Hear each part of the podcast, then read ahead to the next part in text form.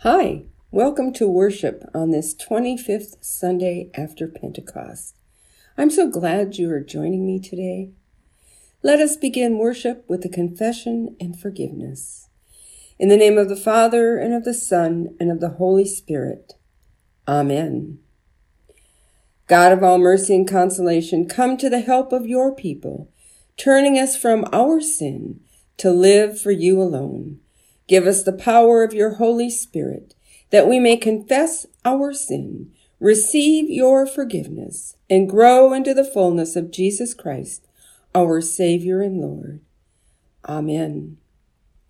Let us confess our sin in the presence of God and of one another.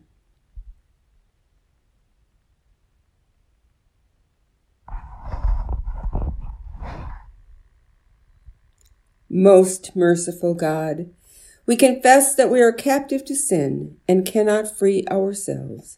We have sinned against you in thought, word, and deed, by what we have done, and by what we have left undone.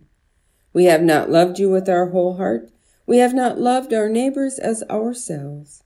For the sake of your Son, Jesus Christ, have mercy on us. Forgive us, renew us, and lead us so that we may delight in your will and walk in your ways to the glory of your holy name. Amen. In the mercy of Almighty God, Jesus Christ was given to die for us, and for his sake God forgives us all our sins. As a called and ordained minister of the Church of Christ, and by his authority, I therefore declare to you the entire forgiveness of all your sins, in the name of the Father, and of the Son, and of the Holy Spirit. Amen.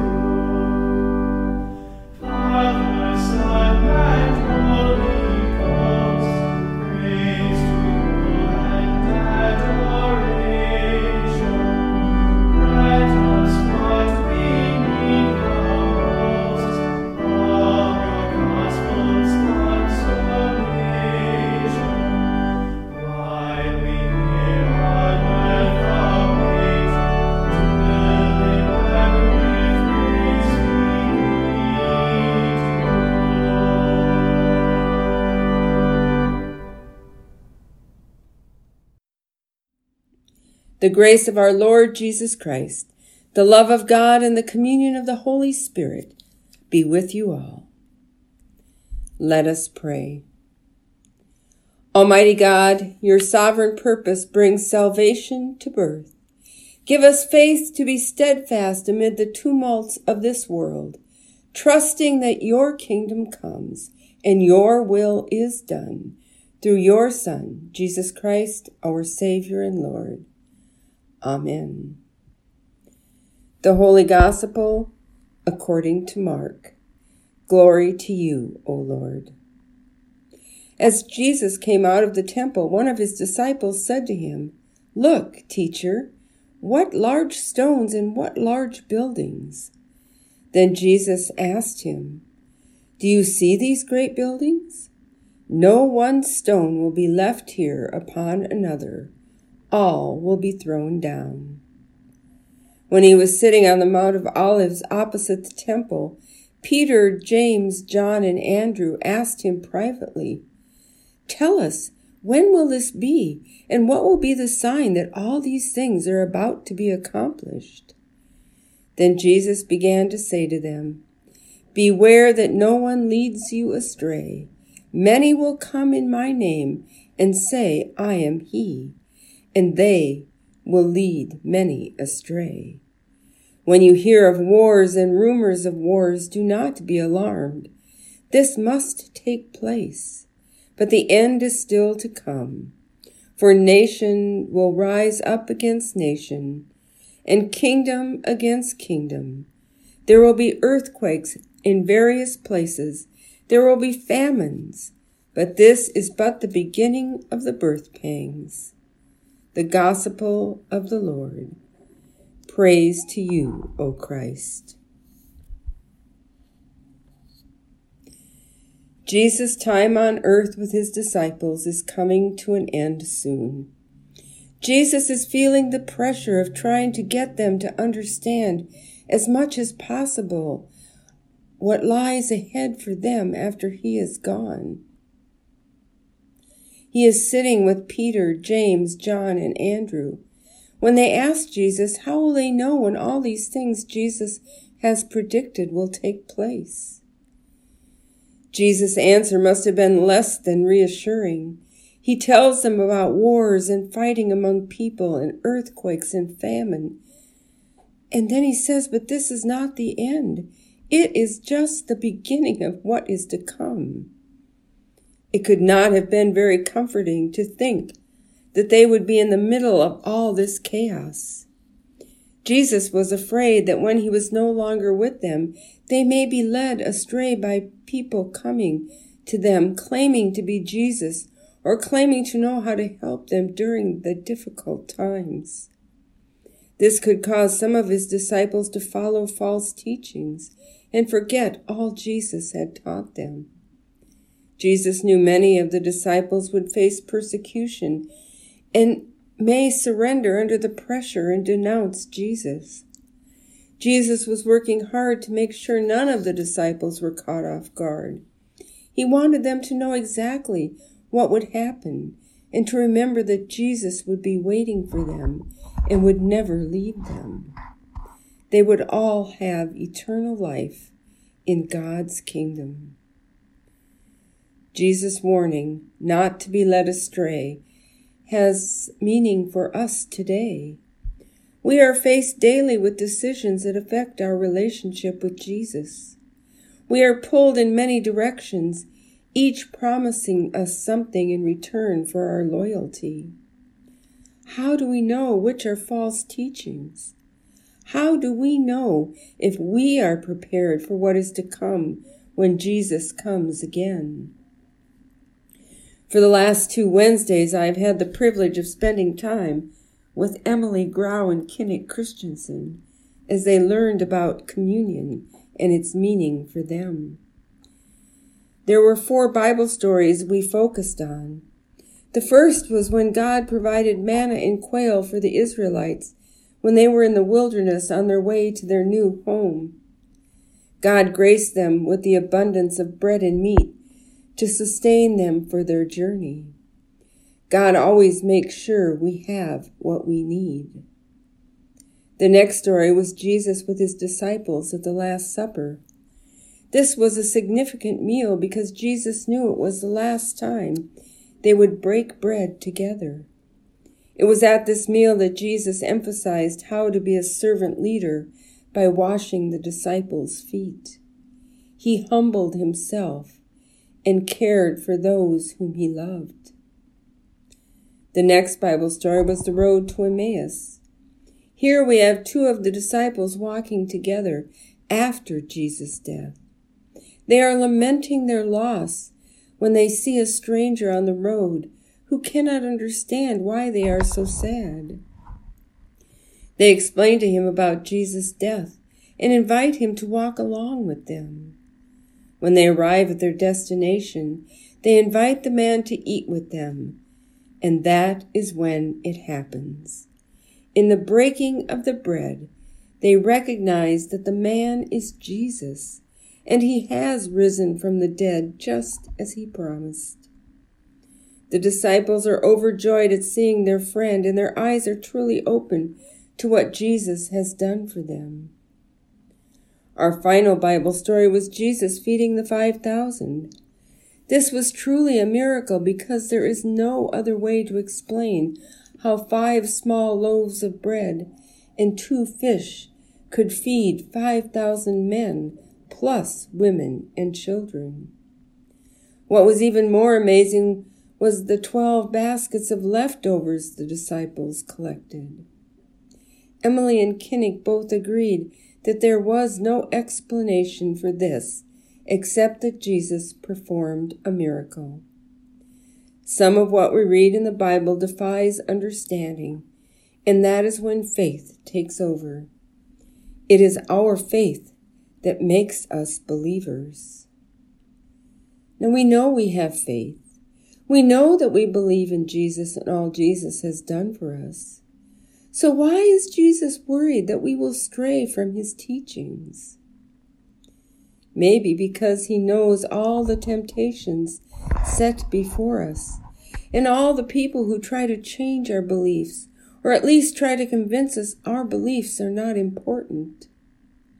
Just as Jesus warned the early disciples to be prepared and watch out for trouble, Jesus has the same warning for us. How do we know that Jesus is with us and that we are on the right path? How do we keep our strength up for whatever lies ahead? I think our answer comes in the story of the men on the way to Emmaus. They were walking along with a man they thought was a stranger. They did not recognize him. It was as if their eyes were closed to the possibility that Jesus could be alive. It wasn't until Jesus joined them for a meal and they broke bread together that their eyes were opened and they saw Jesus. Each Sunday we come to worship and come to the table to share a meal. Bread is broken and wine is poured out. We eat the body and blood of our Lord Jesus Christ it is during that time that our eyes are open to the possibilities for our lives as God's children. It is during that meal each week that Jesus is with us and gives us strength for whatever will happen. It is then that we know Jesus is our way to salvation. So when you come to the table, hold out your hands for the body and blood of Jesus Christ and know that you are saved. Now, before I end this, I have a little bragging to do about Emily and Kinnick. At the end of our two weeks, I wanted to review with them what we had talked about. I asked them if they remembered the four Bible stories. Without hesitation, they not only remembered the stories, but they remembered the details of each story. By coming to Sunday school and worship, these two young people are laying a foundation for their lives. I'm grateful for their family's support and for the support of our family at church who gives all our children encouragement. May Emily and Kinnick eyes always be open to all the possibilities God has waiting for them. Amen.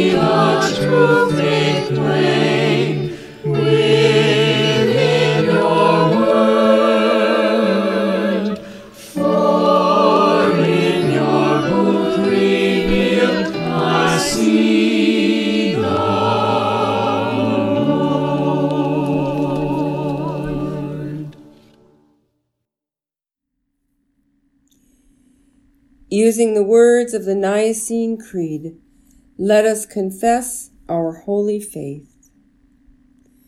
We believe in one God, the Father, the Almighty, maker of heaven and earth, of all that is, seen and unseen. We believe in one Lord Jesus Christ, the only Son of God, eternally begotten of the Father, God from God, light from light, true God from true God, begotten, not made, of one being with the Father. Through him all things were made. For us and for our salvation, he came down from heaven, was incarnate of the Holy Spirit and the Virgin Mary, and became truly human. For our sake he was crucified under Pontius Pilate. He suffered death and was buried. On the third day he rose again in accordance with the Scriptures. He ascended into heaven and is seated at the right hand of the Father. He will come again in glory to judge the living and the dead, and his kingdom will have no end. We believe in the Holy Spirit, the Lord, the giver of life, who proceeds from the Father and the Son, who with the Father and the Son is worshipped and glorified, who has spoken through the prophets. We believe in one holy Catholic and Apostolic Church. We acknowledge one baptism for the forgiveness of sins and we look for the resurrection of the dead and the life of the world to come. Amen. Eternal God, you hold firm amid the changes of this world. Hear us now as we pray for the church, the world, and everyone in need. God, our Creator, you show us the path of life Bless faithful people everywhere with humility. Cultivate healthy congregations and show your reconciling love. Lord, in your mercy, hear our prayer. God, our constant, you love our universe from beginning to end. As the seasons change, protect animals that migrate and hibernate. Bring them safely to shelter Lord, in your mercy, hear our prayer. God, our ruler, you write your law on human minds and hearts. Give wisdom to all elected officials to govern with insight and compassion, and be with all those in military service and their families. May their ways be safe and their homecomings joyful. Lord, in your mercy, hear our prayer. God, our stronghold, you are present amid disaster. Be with all those affected by natural disasters and the first responders who support them. And be with all who suffer in mind, body, or spirit, especially those we carry in our hearts and those we name aloud. Lord, in your mercy, hear our prayer. God, our guide. You are greater than we can imagine. We thank you for all you do for us through Jesus Christ. Be with Emily and Kinnick as they gather with their families around your table. Lord, in your mercy, hear our prayer. God, our beginning and our end. Your beloved people shine like the brightness of the sky. We thank you for the lives of all who rest in your eternal mercy. Lord, in your mercy, hear our prayer. Confident that you hear us, O God, we boldly place our prayers into your hands through Jesus Christ, our truth and life. Amen. Lord, remember us in your kingdom and teach us to pray. Our Father, who art in heaven, hallowed be thy name. Thy kingdom come, thy will be done, on earth as it is in heaven. Give us this day our daily bread, and forgive us our trespasses, as we forgive those who trespass against us. And lead us not into temptation, but deliver us from evil. For thine is the kingdom, and the power, and the glory, for ever and ever. Amen. The Lord bless you and keep you. The Lord's face shine on you with grace and mercy. the Lord look upon you with favor and give you peace. Amen.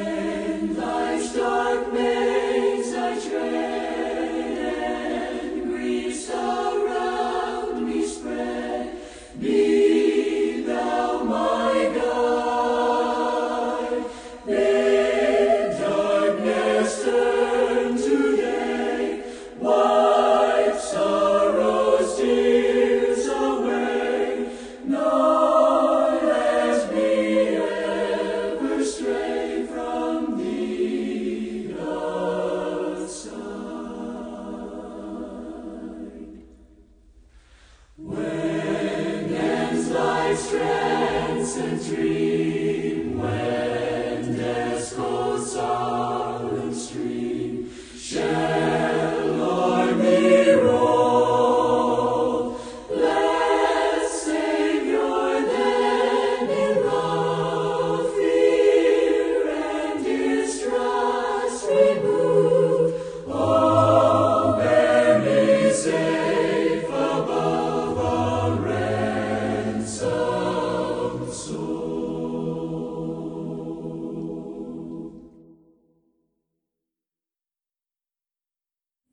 Go in peace. Remember the poor. Thanks be to God.